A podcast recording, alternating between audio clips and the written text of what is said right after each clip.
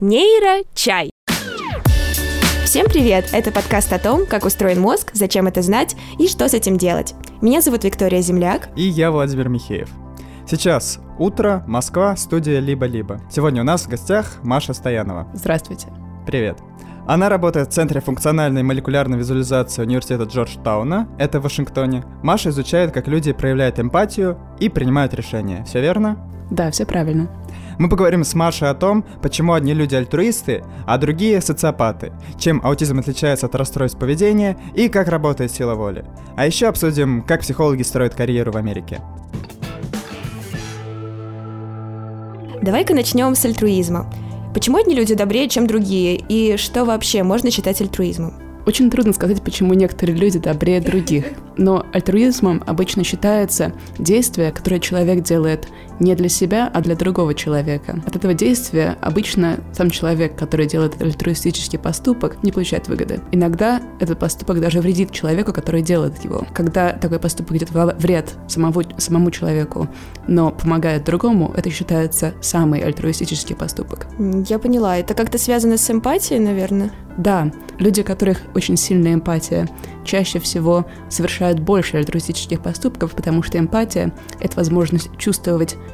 чувство другого, особенно боль или неприятные чувства. И альтруистические поступки часто делают для того, чтобы уменьшить боль других людей. Ну, ты сказала, точно неизвестно, почему так происходит, да? То есть э, даже нейробиологи еще пока что не докопались до причин? Да, но у них есть многие идеи, о которых я с радостью расскажу. В таком случае я тебя спрошу, что происходит в мозге, когда человек совершает добрый поступок? Насколько это известно на данный момент? Как это видит нейроученый? Когда человек совершает добрый поступок, он совершает его очень быстро нет возможности записать этот поступок. Почти мгновенно, можно сказать. Да, да, почти. Поэтому легче смотреть на то, что происходит, когда человек решает сделать поступок, но, или скорее, что происходит, когда он еще не решил делать этот поступок, а ему представляет ситуацию, после которой нужно сделать добрый поступок. Этот процесс немножко длиннее самого решения, и поэтому это замерить можно. И что тогда нейроученый все-таки видит на ФМРТ или подобных установках? Видно, что включается амигдала или еще называется миндалина или миндалевидное тело. Это такая крошечная часть мозга, которая находится почти в самом центре мозга. Это медиальная э, височная доля. Амигдала развивалась очень-очень рано в нашей эволюционной истории, потому что она отвечает за эмоцию страха и замечание, что другие люди тоже испытывают страх. А то есть страх и сострадание как-то связаны между собой? Да, в мозге да. Это немножко странно, потому что изначально амигдала изучалась как как процессор таких очень простых и ярких эмоций, типа страх. Но недавно ученые начали замечать, что она еще включается, когда человек видит страдания других, то есть она имеет социальную функцию тоже. Так часто происходит с теми частями мозга, которые пришли рано в нашу эволюционную историю. Получается, альтруисты — это люди, которые испытывают страх не только за себя, но и за других. Ну, не только страх, да, да? другие негативные эмоции Страх тоже. и другие негативные эмоции. Амигдала отвечает за страх и боль. Хорошо, а мы поняли, как возникают на свете альтруисты. Теперь у меня вопрос. Существуют ли люди, которые с рождения не проявляют альтруизма или проявляют его в меньшей степени? Да, это люди с высокоразвитым э, уровнем психопатии и социопатии. Это люди, которые проявляют э, меньше альтруизма и чувствуют при этом меньше эмпатии, то есть они чувствуют меньше боль и страдания другого. Это шкала, конечно, не каждый человек, у которого есть симптомы психопатии, получает диагноз психопатии или социопатия. Я буду говорить об этом как о просто о психопатии, потому что социопатия и психопатия, хотя они раздельны в разговорной речи, в медицинском смысле имеют похожее значение. Из-за чего такие люди испытывают меньше эмпатии? Что у них там в мозгу происходит? Вот что-то с амигдалой, наверное, не так. Вы абсолютно правы. Когда человек испытывает меньше эмпатии при виде боли другого, это ассоциируется с тем, что амигдала включается меньше. Ну или иногда бывает, что вместе с тем, что амигдала включается меньше, она еще размером меньше, или что она меньше соединяется с другими частями мозга. А все люди, которые с нарушением амигдала, они одинаковые? Или есть какие-то поддиагнозы или под э, проблемы? есть под диагнозы и под проблемы, некоторые люди с нарушением амигдалы не становятся психопаты. У некоторых взрослых, у которых амигдала перестает работать из-за каких-то проблем с мозгом, они не всегда вырабатывают психопатию. Психопатия скорее вырабатывается почти сразу с детства. эм, у таких людей они часто могут не испытывать собственный страх, но могут понимать боль другого на когнитивном уровне. А какое вообще определение психопатии? Вот как можно понять, что человек передо мной психопат? Это понять немножко сложно, потому что люди с психопатией, которые при этом очень умные, любят прятать, что они не чувствуют эмпатии. Но это больше видно не по прям, при прямом общении с человеком, а по его поступкам. Как врач это может э, понять? При психологическом интервью чаще всего психопатию начинают замечать в детстве, поэтому интервью проходит не только с самим ребенком, но и с родителями. То есть часто в таких случаях нужно спрашивать самого человека, не только самого человека, но и людей вокруг него, а как он себя ведет. Потому что психопаты часто говорят неправду. Мне правильно сказать люди с психопатией, потому что просто говорить психопат это немножко неэтично, это как говорить аутисты. Хорошо, вот ты сказала о людях с аутизмом. А чем они отличаются от людей с психопатией? Вроде бы у тех, у тех есть какие-то проблемы с эмпатией, с эмоциями. Во-первых, и психопатия, и аутизм развиваются с детства, но мозг у людей с аутизмом развивается не так, как мозг у людей с психопатией. С амигдалой там почти ничего не нарушено. Когда развивается мозг, развитие происходит в двух стадиях. Сначала вырастает очень много белой материи, это соединение между нейронами, а потом мозг делает себя более эффективным, убирая те связи, убирает э, ту белую материю, которая ему не нужна. У аутистов растет очень много белой материи, но потом мозг ее не убирает.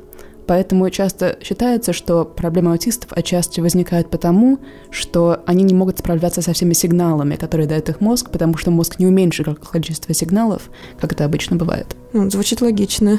Mm, то есть это отдельная теология, совершенно не связана с амигдалой. Абсолютно. А как это проявляется в поведении? людей с аутизмом, правда, немножко... Им часто бывает сложно понять собственные эмоции, потому что они их испытывают ярко и часто, но они часто не, зна не знают названия для этой эмоции. Или в ней столько вариаций, что они не очень понимают, почему это происходит, что именно это за чувство и что мне сделать для того, чтобы я его больше не испытывал, особенно с неприятными чувствами. Но при этом люди с аутизмом, некоторые из них выражают открыто эмпатию, а некоторые нет. Это зависит от других деталей их развития и зависит от некоторых подтипов аутизма тоже. Есть люди с аутизмом, которые испытывают эмпатию к другим, но часто просто не видят плохо человеку или нет. То есть они, если мы смотрим друг на друга и видим, что один из нас начинает плакать или смеяться, то мы можем предсказать, какие мы испытываем эмоции при этом. А человек с аутизмом может просто не читать выражение лица другого. И часто люди с аутизм, людям с, э, с аутизмом неприятно смотреть другому человеку в глаза, когда они разговаривают. А в глазах очень много эмоций. Поэтому если в глаза не смотреть, очень сложно понять, что чувствует другой человек. А психопаты чувствуют, но не хотят сопереживать. Они чувствуют все, кроме страха. То есть так считается. Там тоже есть нарушение понимание эмоций других людей, но наука чаще всего фокусируется на страхе. Отчасти потому, что некоторые люди с психопатией не все. Это очень важно понять, что не все, потому что если бы вы считали, что все, то у нас были бы другие социальные проблемы. Некоторые люди с психопатией совершают преступления и убийства. Есть такой, э, такой почти анекдот, как одного человека с психопатией расспрашивали, почему он совершил большое количество убийств, и он сказал, что сам не знает, но ему нравится выражение лица, которое делают люди, когда он их убивает. Очень смешной анекдот, ничего не скажешь.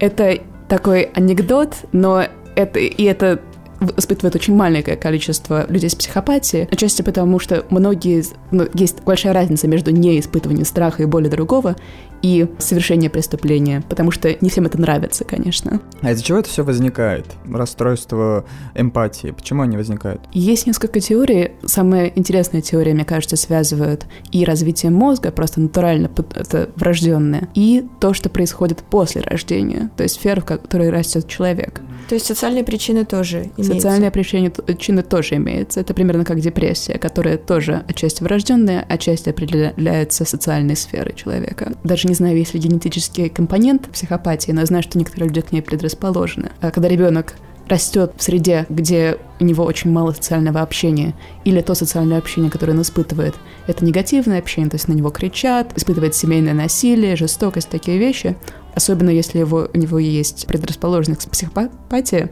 и построена амигдала немножко меньше, немножко э, меньше включается, то у него есть больше возможностей получить диагноз. Нейро-чай. А с аутизмом как? Когда человек уже появляется аутизм, поменять или улучшить состояние болезни очень сложно.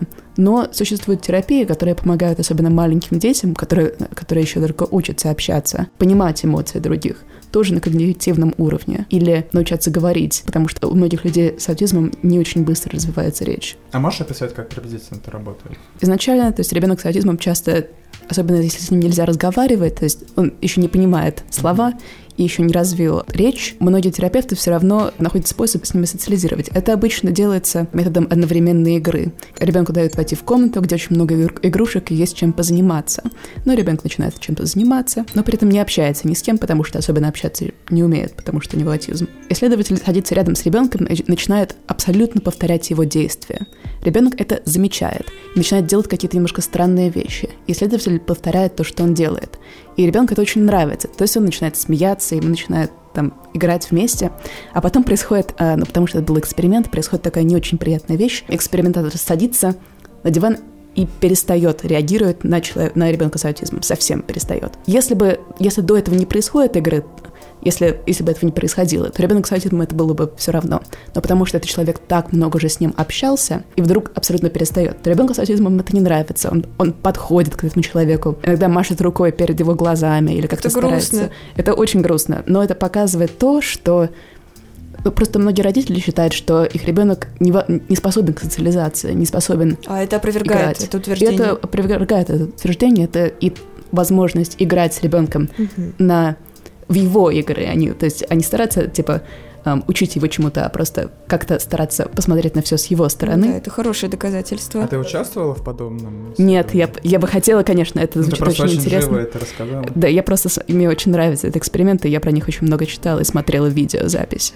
А как можно лечить психопатию? Психопатию тоже лечится, но немножко другим способом. Психопатия — это чаще всего нужно объяснять ребенку, ну или подростку, или взрослому, социальные правила и показывать ему, почему не надо нарушать некоторые социальные правила, почему людям не надо причинять боль, и при этом всем нужно на ребенка или на подростка или на взрослого не кричать и стараться не не антагонизировать его. Почему же не надо людям причинять боль? Я немножко не понимаю, почему ну, как, как объяснять человеку. Да? Но это можно объяснить. Я не участвовала сама в таких терапиях, но иногда объясняют человеку, что это не полезно им самим, потому что если ты причиняешь боль другому, то они будут причинять тебе неудобства. И при этом, хотя некоторые люди с нарушением эмпатии, то есть там до того, как человеку станет, ставит диагноз психопатии или антисоциального расстройства или расстройство, э, расстройство поведения, это все варианты э, болезни, которые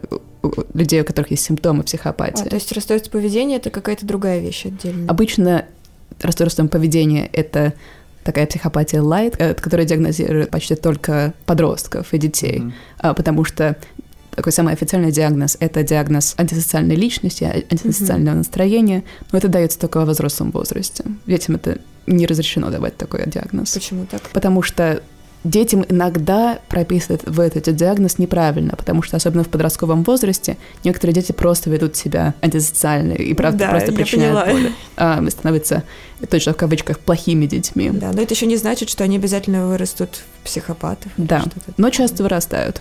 А как вы измеряете эмпатию? Эмпатию можно исследовать разными способами. В этом эксперименте, который мы проводим сейчас, эмпатию исследуют очень простым способом. Человек дает шесть кнопок. Самое левое — это хорошие, самое хорошее чувство, самое правое — это самые плохие чувства. И они смотрят набор видеороликов, которые нейтральные, смешные, веселые, или где людям причиняют боль. Это обычно такие, это набрано специально из смешных видео, как там какой-то человек падает с крыши, mm-hmm. какой-то человек выпадает из машины, какой-то да, человек катает смешно. на... Очень, тоже в кавычках смешно. Американцы, я заметила, часто любят именно такой юмор. То есть, если человек отвечает, им это смешно или грустно и неприятно. Можно отвечать одновременно, что и грустно, или и смешно, и очень неприятно. И мы смотрим, как люди реагируют на боль, которые они видят на видео. То есть отчасти мы видим их реакцию, как, они именно нажимают кнопку, но отчасти мы смотрим на их мозг и моделируем хорошее настроение или хорошие чувства и плохие чувства, и смотрим, как сильно реагирует мозг, тоже амигдала и инсула, некоторые, некоторые То другие части мозга. происходит, да? Это происходит в ФМРТ все, да. Это длинный, наверное, 19-минутный набор видеороликов. Та- такие обычно длинные эксперименты не проводят, они обычно покороче. Вернемся к эмпатии, как можно ее измерять. Конечно, человек может говорить точно испытывает он боль или не испытывает при некоторых ситуациях, но чаще всего измеряют не прямо эмпатию, а альтруизм. То есть какие- как человек делает аль- альтруистические поступки, делает он их вообще. Это тоже рассматривается опросником. Но опросник из формата «Сколько раз за последний год вы помогали человеку вытаскивать свою машину из снега? Сколько раз в последний год вы давали кровь? Сколько раз за последний год вы, не знаю, помогали другу в какой-то специфичной беде?» там описывается. Это интересный опросник, потому что вместо того, чтобы абстрактно спрашивать, какие вы делали хорошие дела, спрашивают, какие из этих дел вы делали. Ведь может быть, что человек целыми днями сидит дома, но вообще-то он довольно эмпатичен. Это первый вариант того, как этот опросник может быть не полностью оправ- э, не полностью совпадать в прав- с правдой. А вторая проблема в том, что люди врут очень часто про то, сколько они выполняют эти альтруистические поступки. Люди вообще врут очень часто. Люди э, врут этого. очень часто, особенно на психологических опросниках, но очень лю- э, они любят врать, когда их спрашивают про то, делали ли они добрые дела или нет. То есть альтруизм, правда, стараются понять опросниками, но самые такие объективные тесты — это смотреть на людей, которые мы знали, что они делали хорошие поступки. Некоторые проекты, например, смотрят на людей, которым давали медаль за храбрость. В лаборатории, в которой я работала раньше, исследовался альтруизм способом таким. Они делали наборку людей, которые давали, они более донорам, они давали почку незнакомцу.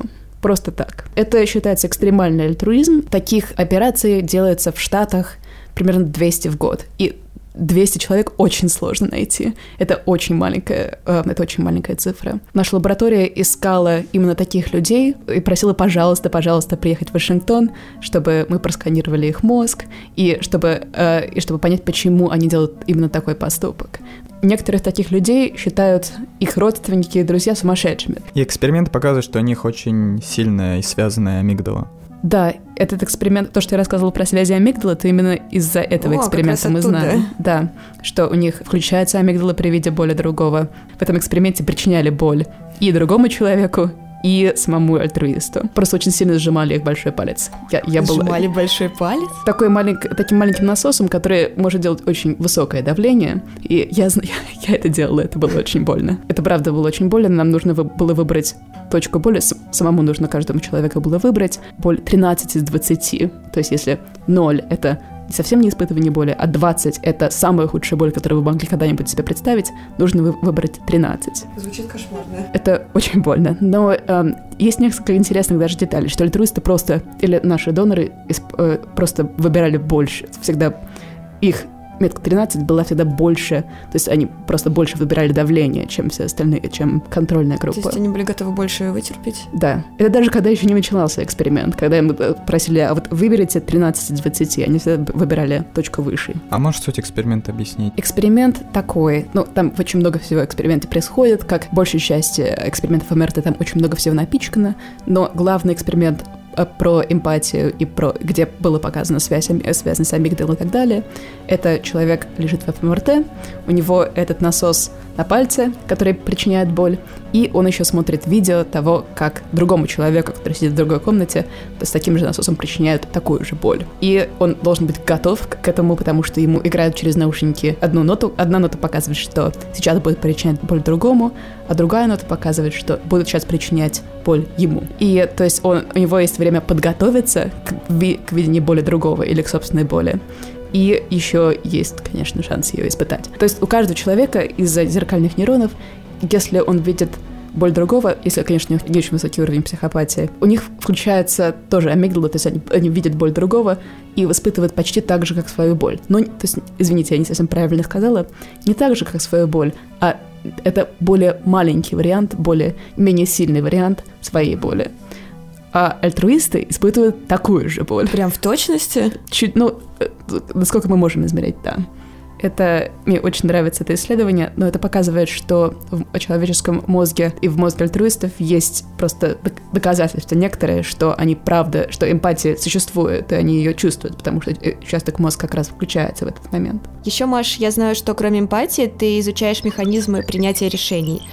Что конкретно ты исследовала или исследуешь? Можешь, пожалуйста, рассказать? То есть в лаборатории, в которых я работала, исследовалось использование наркотиков, и почему люди используют наркотиков, почему у них появляется зависимость от наркотиков. Принятие решений, особенно в поведенческой экономике — это про то, как человек может откладывать какое-то вознаграждение или не может. И если человек выбирает откладывать большое вознаграждение и получить его попозже, то это считается хорошо, потому что он умеет ждать чего-то хорошего.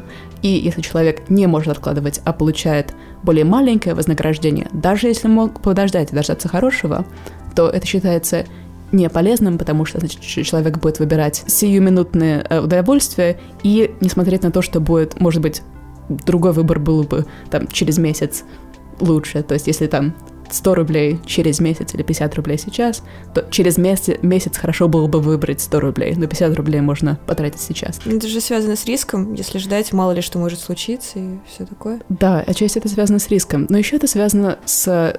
Когда придумали этот эксперимент, его начали тестировать на пациентах, на, э, э, которые используют, на людях, которые используют наркотики, и на людях, которые другие заболевания, например, диабет. Человеку с диабетом нужно постоянно тестировать сахар в крови, особенно диабет первого типа. То есть ему нужно проверять, сколько у него сахара в крови, когда вкалывать инсулин и так далее. И нужно, конечно, заботиться о том, что он ест. Это все делать очень неприятно. Вкалывать инсулин больно, тестировать кровь больно. И делать это, в общем, абсолютно не хочется. Конечно. Но человек должен это делать, чтобы улучшать состояние здоровья. Ну, а люди, которые не умеют откладывать вознаграждение, часто просто выбирают, я могу там, конечно, сейчас поесть более полезную вещь, но тут передо мной пицца, я съем пиццу. Или я могу, конечно, тестировать кровь, но тестер на втором этаже, а я на первом. И не, не хочется туда подниматься. Вот это такие маленькие решения, но очень большое количество таких решений. Значит, что у человека будет выше сахар в крови. Да, это него... приведет к проблемам. И люди, которые используют наркотики, у них немножко это более даже понятно, потому что люди, которые используют наркотики, и им скажем, нужно выпить сейчас, но они могут даже знать, что если они будут не пить, то у них будет улучшаться состояние здоровья, но они не, не могут ждать улучшения состояния здоровья, им нужно пить сейчас. Поэтому они выбирают вознаграждение алкоголя вместо того, чтобы ждать улучшения здоровья или ждать независимости от алкоголя.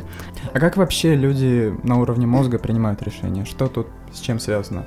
У человека есть двойная система, которая либо помогает ему выбрать вознаграждение, которое позже, или которое мешает ему это делать, которое хочет вознаграждение, которое раньше. Прямо, Прямо сейчас. Да, Прямо здесь. сейчас. Прямо здесь и сейчас. Это называется, прямого перевода на русский сейчас нет, но это Dual Process Model, модель двойного процесса, или модель двух процессов. В человеческом мозге есть префронтальная кора и есть инсула, то есть это то, что находится близко к амигдале, но не, ей не является. Префронтальная кора отчасти ответственна за принятие самых лучших, самых мудрых решений, которые мы делаем. Те, рациональных, которые, да? Рациональных, которые мы обдумываем, и если бы работала у нас только префронтальная кора, мы бы всегда отклад... выбирали то вознаграждение, которое отложенное, которое больше. Но еще есть инсула, которая хочет вознаграждение прямо сейчас. Это просто интересно, что эти системы развиваются не одновременно подростковом возрасте сначала развивается система, которая хочет вознаграждения сейчас, а потом оканчивает развитие префронтальная кора. Она развивается позже всех остальных частей мозга и только закончится, заканчивает свое развитие, в 20, когда человек лет 20-25.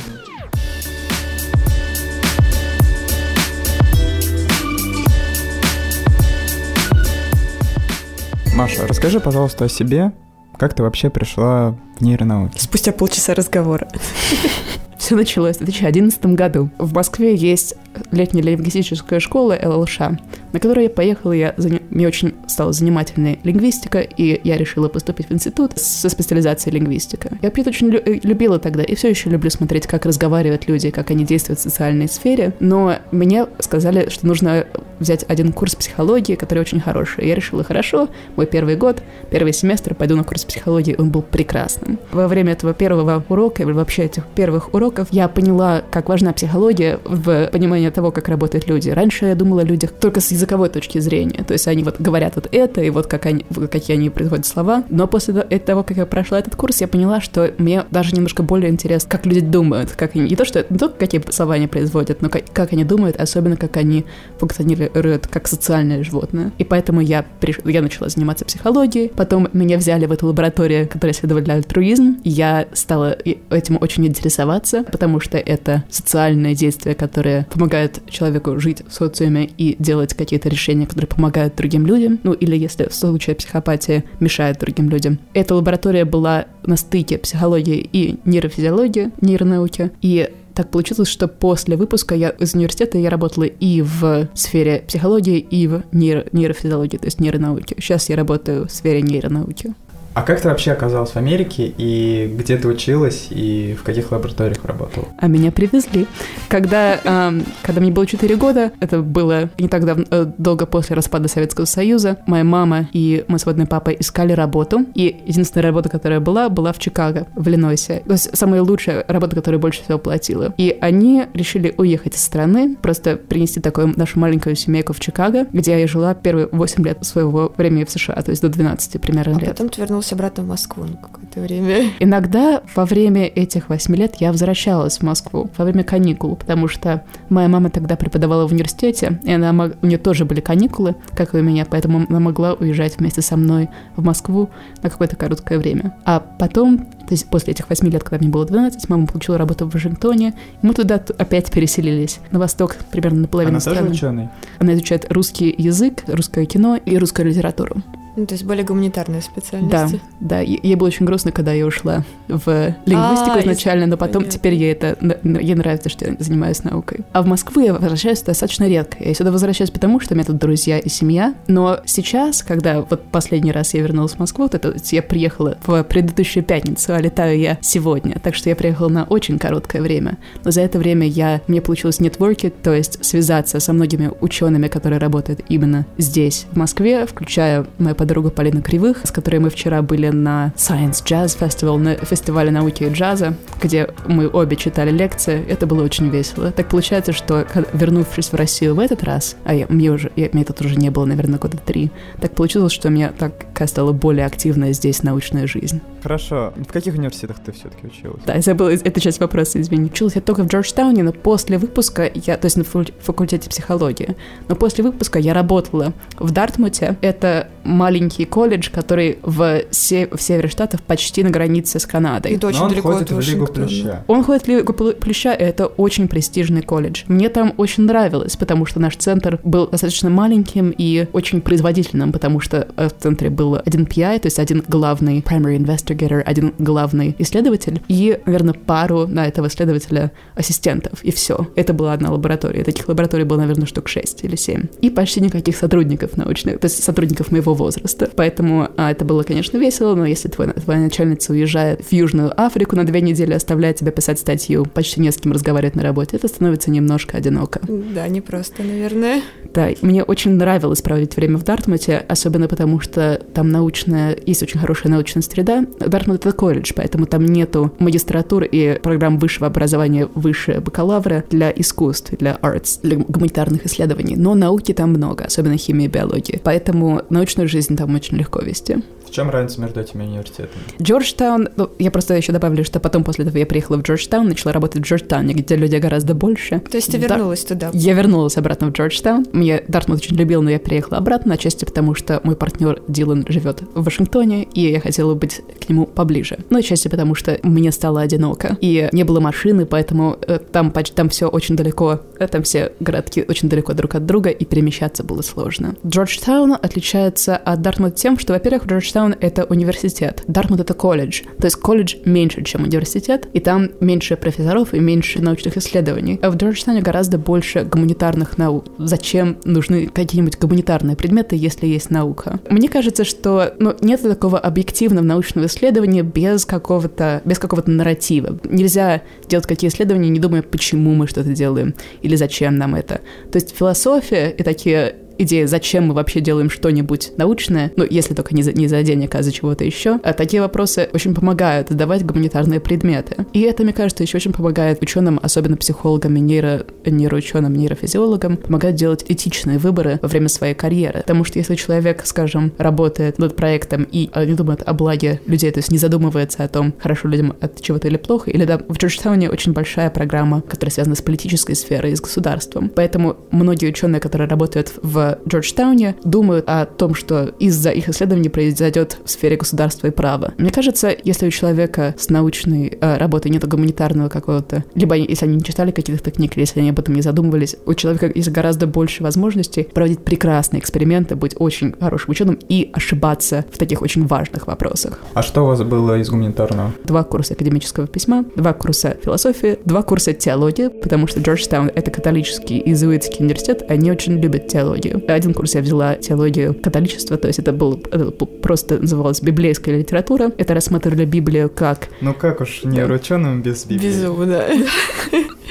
Потому что я атеист, мне было немножко сложно проходить два курса теологии. Но всем обязательно? Э, всем обязательно. Даже таким людям, как я. Поэтому я выбирала курсы теологии, которые были ну, не совсем про веру, а про что-то связанное с теологией. Поэтому первый курс была библейская литература, которая исследовала Библию как книжку, как литературное произведение, что было интересно, потому что это как урок литературы. лингвистика, филология. Да, вспомнилась лингвистика. А второй курс назывался «Бог и мозг». В этом курсе было очень много нейрофизиологов, которым тоже нужно было заканчивать эту пос... вторую теологию. И все туда побежали. И все туда побежали. То есть половина студентов там было, потому что они с этим не связаны, но им интересно, а половина было просто биологи, нейрофизиологи и так далее, которым нужно было хоть что-нибудь по, по теме. А курс был очень хороший. Особенно второй курс теологии рассматривал, там рассматривалась пара экспериментов. В этих экспериментах делали пэт-сканы и ФМРТ буддистов и католических, и таких очень сильно верующих католиков. О, это круто. И что там хотели найти? А контрольная группа? Их просили... А, контрольной группы в этих случаях не было. Пам. Ну, да. В этих экспериментах, которые... Ладно, все равно любопытно. В этих случаях не было контрольных групп, потому что в этом эксперименте этих католиков просили молиться, а буддистов медитировать. И смотрели, какие участки мозга у них включаются, когда они доходят до пика своей медитации, когда они там ближе всего себя чувствуют к, э, к Богу или к таким душевным вещам, душевному экстазу. Опыту. А как они понимали, что они близко к этому опыту? Они же должны были озвучивать, сейчас я близко к опыту. Они нажимали, им давали Холодно, кнопочку. горячо. Им давали кнопочку, чтобы они нажимали. Как ты относишься к подобным рода исследованиям? А мне кажется, они очень интересны, потому что, мне кажется, часто теологи... Очень тактичный ответ.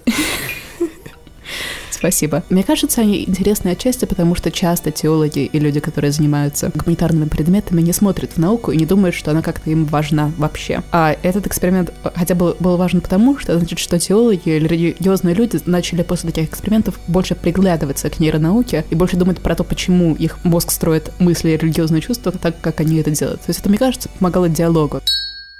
Нейро. Чай. Получается, ты уже три года после бакалавра работаешь в лаборатории, верно? Почему же ты не пошла в магистратуру? Ой, Сложный вопрос. Это сложный вопрос, но я с радостью на него отвечу. Честно говоря, я боялась сразу идти в магистратуру, потому что в конце своего пребывания в институте. И я поняла, что очень многие люди начинают свою карьеру как нейробиологи или психологи, даже не заканчивают магистратуру и не пишут диссертацию, потому что где-то во втором или третьем курсе более высокого уровня им это просто надоедает. Они больше, им не нравится лабораторная жизнь, они понимают, что то, что они учили в классах, это не то, как наука выглядит изнутри на самом деле. Они тратят очень много своей жизни на какой-то проект, на который они не могут закончить. И они уходят из своей сферы и начинают какую-то другую карьеру. А я это делать совсем не хотела. Я не хотела, чтобы был какой-то момент, когда я скажу все, и не хочу заканчивать эту диссертацию, хочу ходить из науки. Мне кажется, человек не может полностью сказать себе, что он решит там через два года, как он именно себя будет чувствовать. Но я хотела дать себе возможность узнать, как именно выглядит лаборатория изнутри, когда у меня нет отдельных каких-то классов или программ, а что, если бы я бы работала в лаборатории, что бы мне нужно было делать каждый день. То есть ты решила попробовать? Я решила попробовать.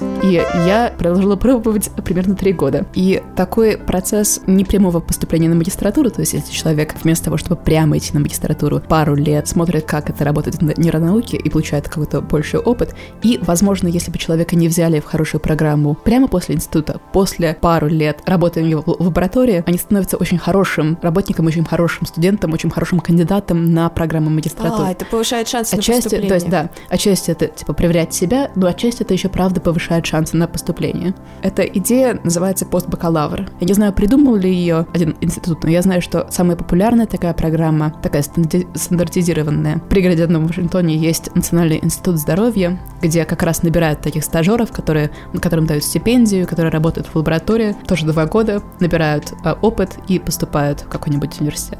А вот э, бакалавр психологии в США, вот э, что они изучают и что вот выпускник бакалавриата умеет делать? Я, возможно, покажу то, что я, мне немножко больше нравится система американская, но если человек заканчивает бакалавриат в Америке, то у него почти в любой программе есть возможность проводить собственные эксперименты, и вместо того, чтобы фокусироваться на теориях, конечно, есть какой-то бэкграунд, людям дают какое-то обобщенное понятие о психологии, но потом почти сразу начинается описание экспериментов. Звучит очень классно. Да, мне тоже, мне тоже так кажется, описывается, как ставятся эксперименты, описывается, какие этические процессы должны произойти, чтобы было возможно поставить эксперимент, как обрабатывать данные. Есть даже курсы статистики. У нас в Ришане нужно пройти просто статистику и нужно пройти э, методы исследования, где просто рассказывают, как проводить эксперимент. Но потом люди часто углубляются в такие семинары, где тоже рассказываются эксперименты только в очень специфичной области. Мои семинары были в социально-эмоциональной психологии, как вы могли бы, возможно, предсказать. То есть, когда у него уже третий, четвертый курс, у него есть возможность работать в классах, где каждый класс анализирует статью. То есть, это такой достаточно маленький семинар, и люди сидят со своими статьями и критикуют вот именно этот эксперимент, что они сделали хорошо, что это они полезно. сделали плохо, и как они могут сделать это в будущем. Мне кажется, это очень полезно, и именно в таких классах я научила критиковать эксперименты. Теперь, после того, как я это читаю, если я читаю статью, и я просто ей немножко не доверяю, я знаю, что такие навыки я набралась только в таких курсах, потому что часто, особенно если это пишет какой-то ученый, какой-то доктор с тысячей степенями, немножко сложно не смотреть на него авторитет, а критиковать его работу. Но мне кажется, каждому человеку нужно, особенно когда ты читаешь статью, критиковать ее только по эксперименту, потому что человек, который проводит эксперимент, может быть очень хорошим ученым, но сам эксперимент может быть плохой. Мне кажется, фокусироваться именно и думать именно про статью и эксперимент помогает человеку понять, что просто потому, что у кого-то есть авторитет, не значит, что они в этом случае делают лучше.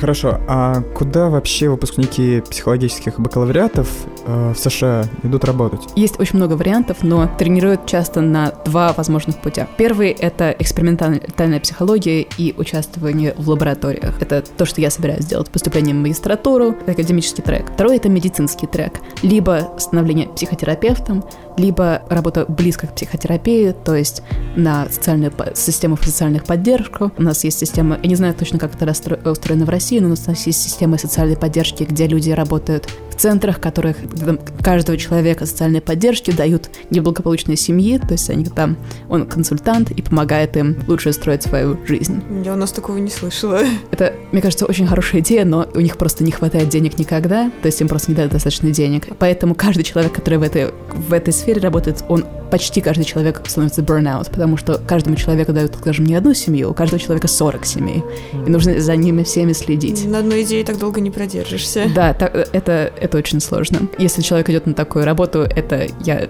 я считаю, что это очень круто, но это правда сложная работа. Многие люди, которые заканчивают факультет психологии, после того, как они брали столько курсов статистики, у них есть хорошая возможность и есть навыки работы с данными. Поэтому многие психологи потому что они хотят, у них есть так, такие возможности, начинают работать в благотворительных фондах, потому что это связано и с, ну, то есть именно работая с данными, и еще потому что они знают психологию людей, они могут ими немножко манипулировать, подталкивать на, скажем, хорошие дела, на поддержку каких-то хороших идей. И некоторые люди работают не в академической сфере, то есть и даже не в благотворительных фондах, они работают в каких-то совсем не связанных профессиях. А что насчет школы? Можно стать школьным психологом, например? Да, абсолютно. В чем различие там и здесь? Потому что здесь школьный психолог — это, ну, довольно такая номинальная фигура, которая мало что делает и получает очень мало. Изначально, мне кажется, в Америке тоже была такая проблема, что школы решили, что нам нужны школьные психологи, мы их будем нанимать, но им сначала не давали достаточно ресурсов, не давали достаточно работы, и не говорили, что, чем заниматься. А школьные психологи в Америке скорее занимаются работать с детьми, у которых есть проблемы развития. Например, как мы раньше говорили про эмпатию и социопатию, дети, у которых появляются симптомы психопатии, часто с ними работают counselor, то есть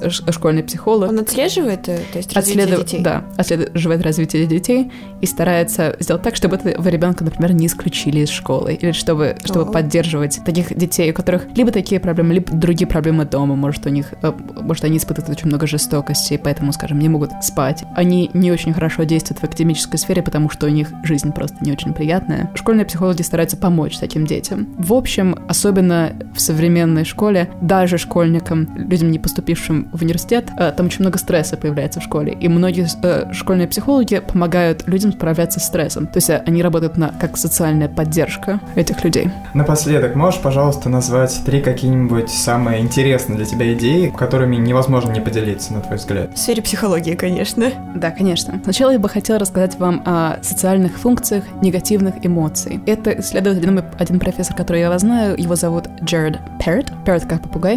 Его направление — это негативные эмоции. Мне кажется, если сначала задуматься о том, хочешь ты испытывать негативные эмоции или нет, или вообще хочет ли человек испытывать их, чаще всего ответ нет. Почему? Зачем мне испытывать негативные эмоции? Это же неприятно, достаточно просто.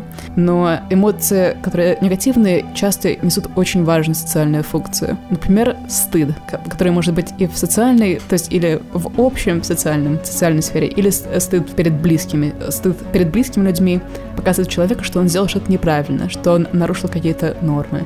И можно применять, и, скажем, если ты родитель, у тебя ребенок, который неправильно себя ведет, ты можешь применять стыд, чтобы заставить этого ребенка вести себя нормально. Мне кажется, если так сделать только пару или тройку раз, до самых важных моментов, от этого травмы особенно не будет. Скорее, ребенок научится, что так делать не надо. В негативных эмоций есть э, эволюционная польза. Да, абсолютно. И еще, конечно, есть негативные эм, э, эмоции страх и просто грусть. Смотрели ли вы фильм Inside Out? Изнутри. Да. Головоломка? Угу. Головоломка, да. В этом фильме, мне кажется, очень хорошо показана социальная функция грусти, потому что в этом фильме показывается, что если человек грустен, то ему нужна поддержка. Поэтому в социальной сфере, если человек выражает грусть, значит, что он может, другие люди вокруг него могут его поддерживать. Поэтому это социальная функция самосохранения. Ну, это как запросить помощь. Это, да, это просьба о помощи. Возвращаясь немножко к стыду, стыду и социальным неравенствам, часто негативные эмоции помогают нам процессировать некоторые социальные неравенства. Например, негативная эмоция, если чувствуешь радость или смех при боли другого. Часто, скажем, если какой-то политик, даже не политик, если есть какой-то у вас друг, который слишком много о себе думает, если это человек, который считает, что он лучше всех и постоянно выигрывает в жизни и постоянно продвигается вперед,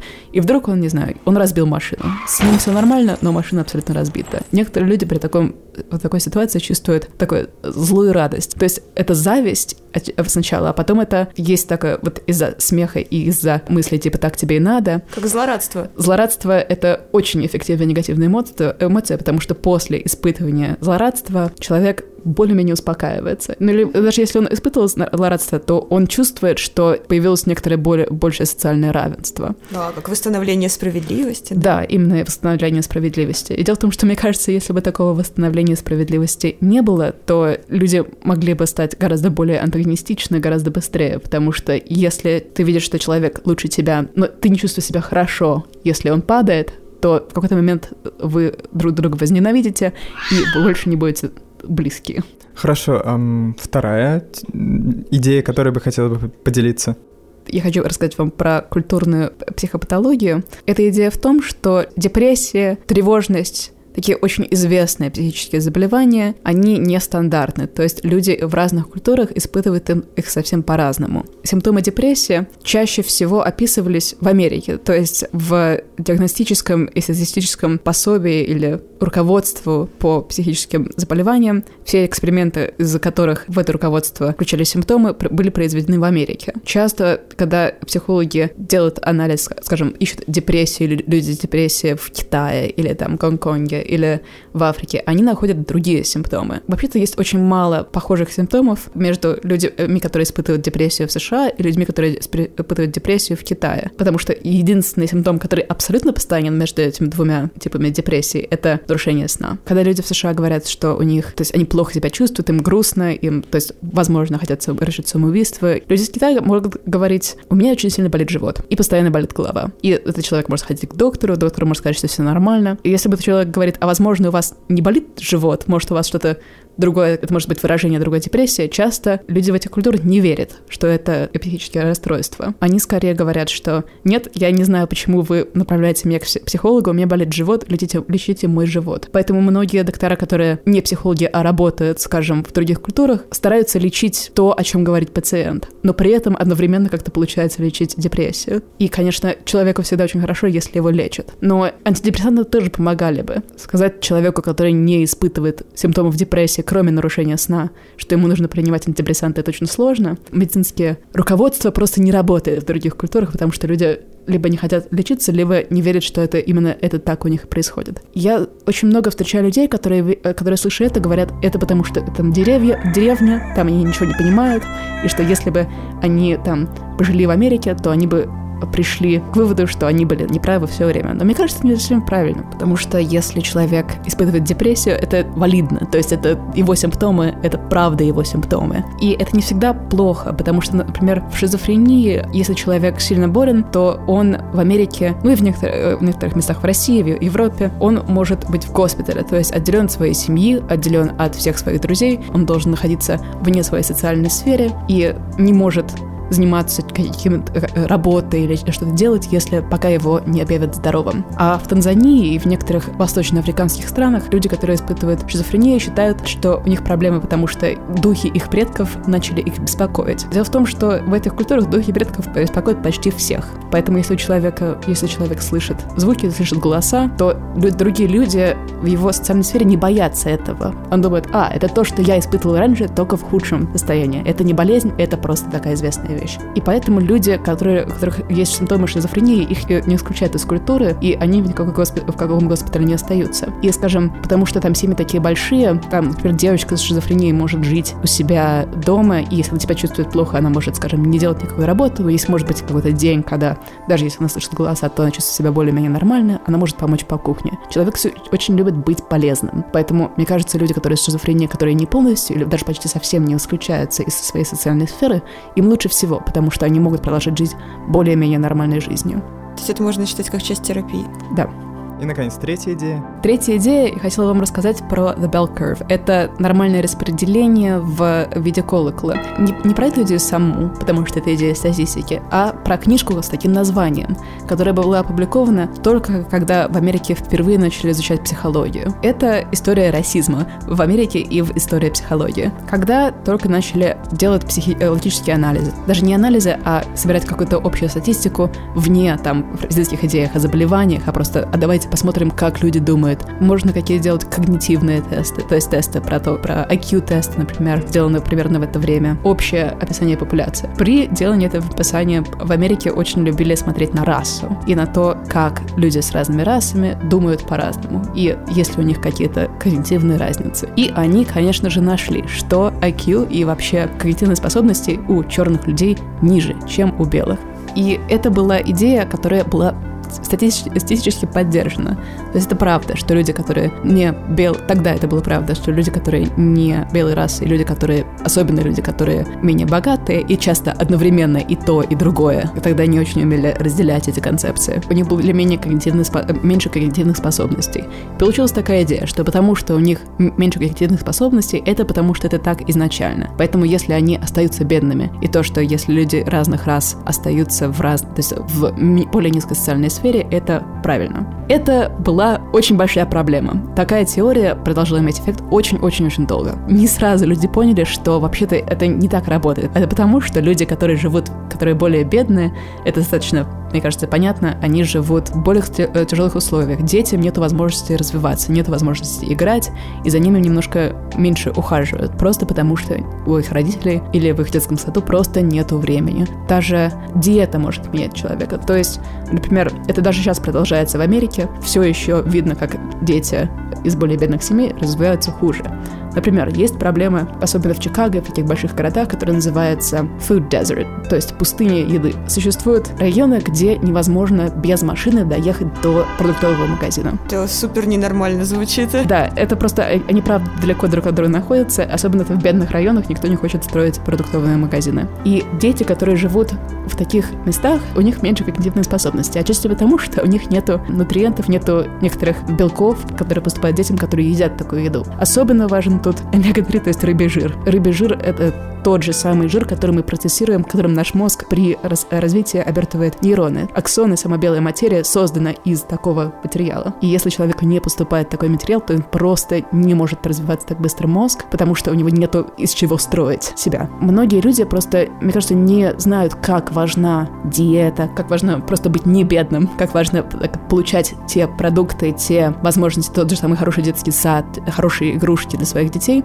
Да, потом это выливается в плохую школу, плохих Да, учителей. это все накапливается, как снежный ком, который скатывается, и когда он накатывается до конца горы, получается очень большая разница между многими детьми, которые бедные, и многими детьми, которые живут в более богатых семьях. Раньше из-за расизма и из-за некоторых раньше существующих менталитетов люди считали, что это не потому, что люди так по-разному развиваются, а просто у них это врожденное. Хотя это не врожденное, это при развитии происходит. Вот поэтому одной статистики недостаточно, нужно хоть какие-нибудь гуманитарные курсы. Это правда. Это очень, э, я очень рада, что вы вернулись к этой теме. Да, мне кажется, что если человек просто смотрит на статистику и даже не вдумывается в то, почему цифры показывают, что бедных людей, у небелых людей меньше когнитивной способности, они могут просто не додуматься до того, что есть какие-то процессы, которые социальные, которых они не подумали и которые влияют больше, чем просто что-то врожденное. И если у человека нет гуманитарного образования, нет таких исследований, он может абсолютно это пропустить. Потому что цифры, которые тебе выдает компьютер, и то, что с этими цифрами делаешь, это разные вещи, и нужно об этом не забывать. И, мне кажется, гуманитарное образование помогает тебе отойти немножко от стола и подумать, что твои цифры значат. В общем, Маша, очень большое спасибо за такое подробное объяснение жизни в Америке и роли эмоций, эмпатии в жизни человека. И за поучительные штуки.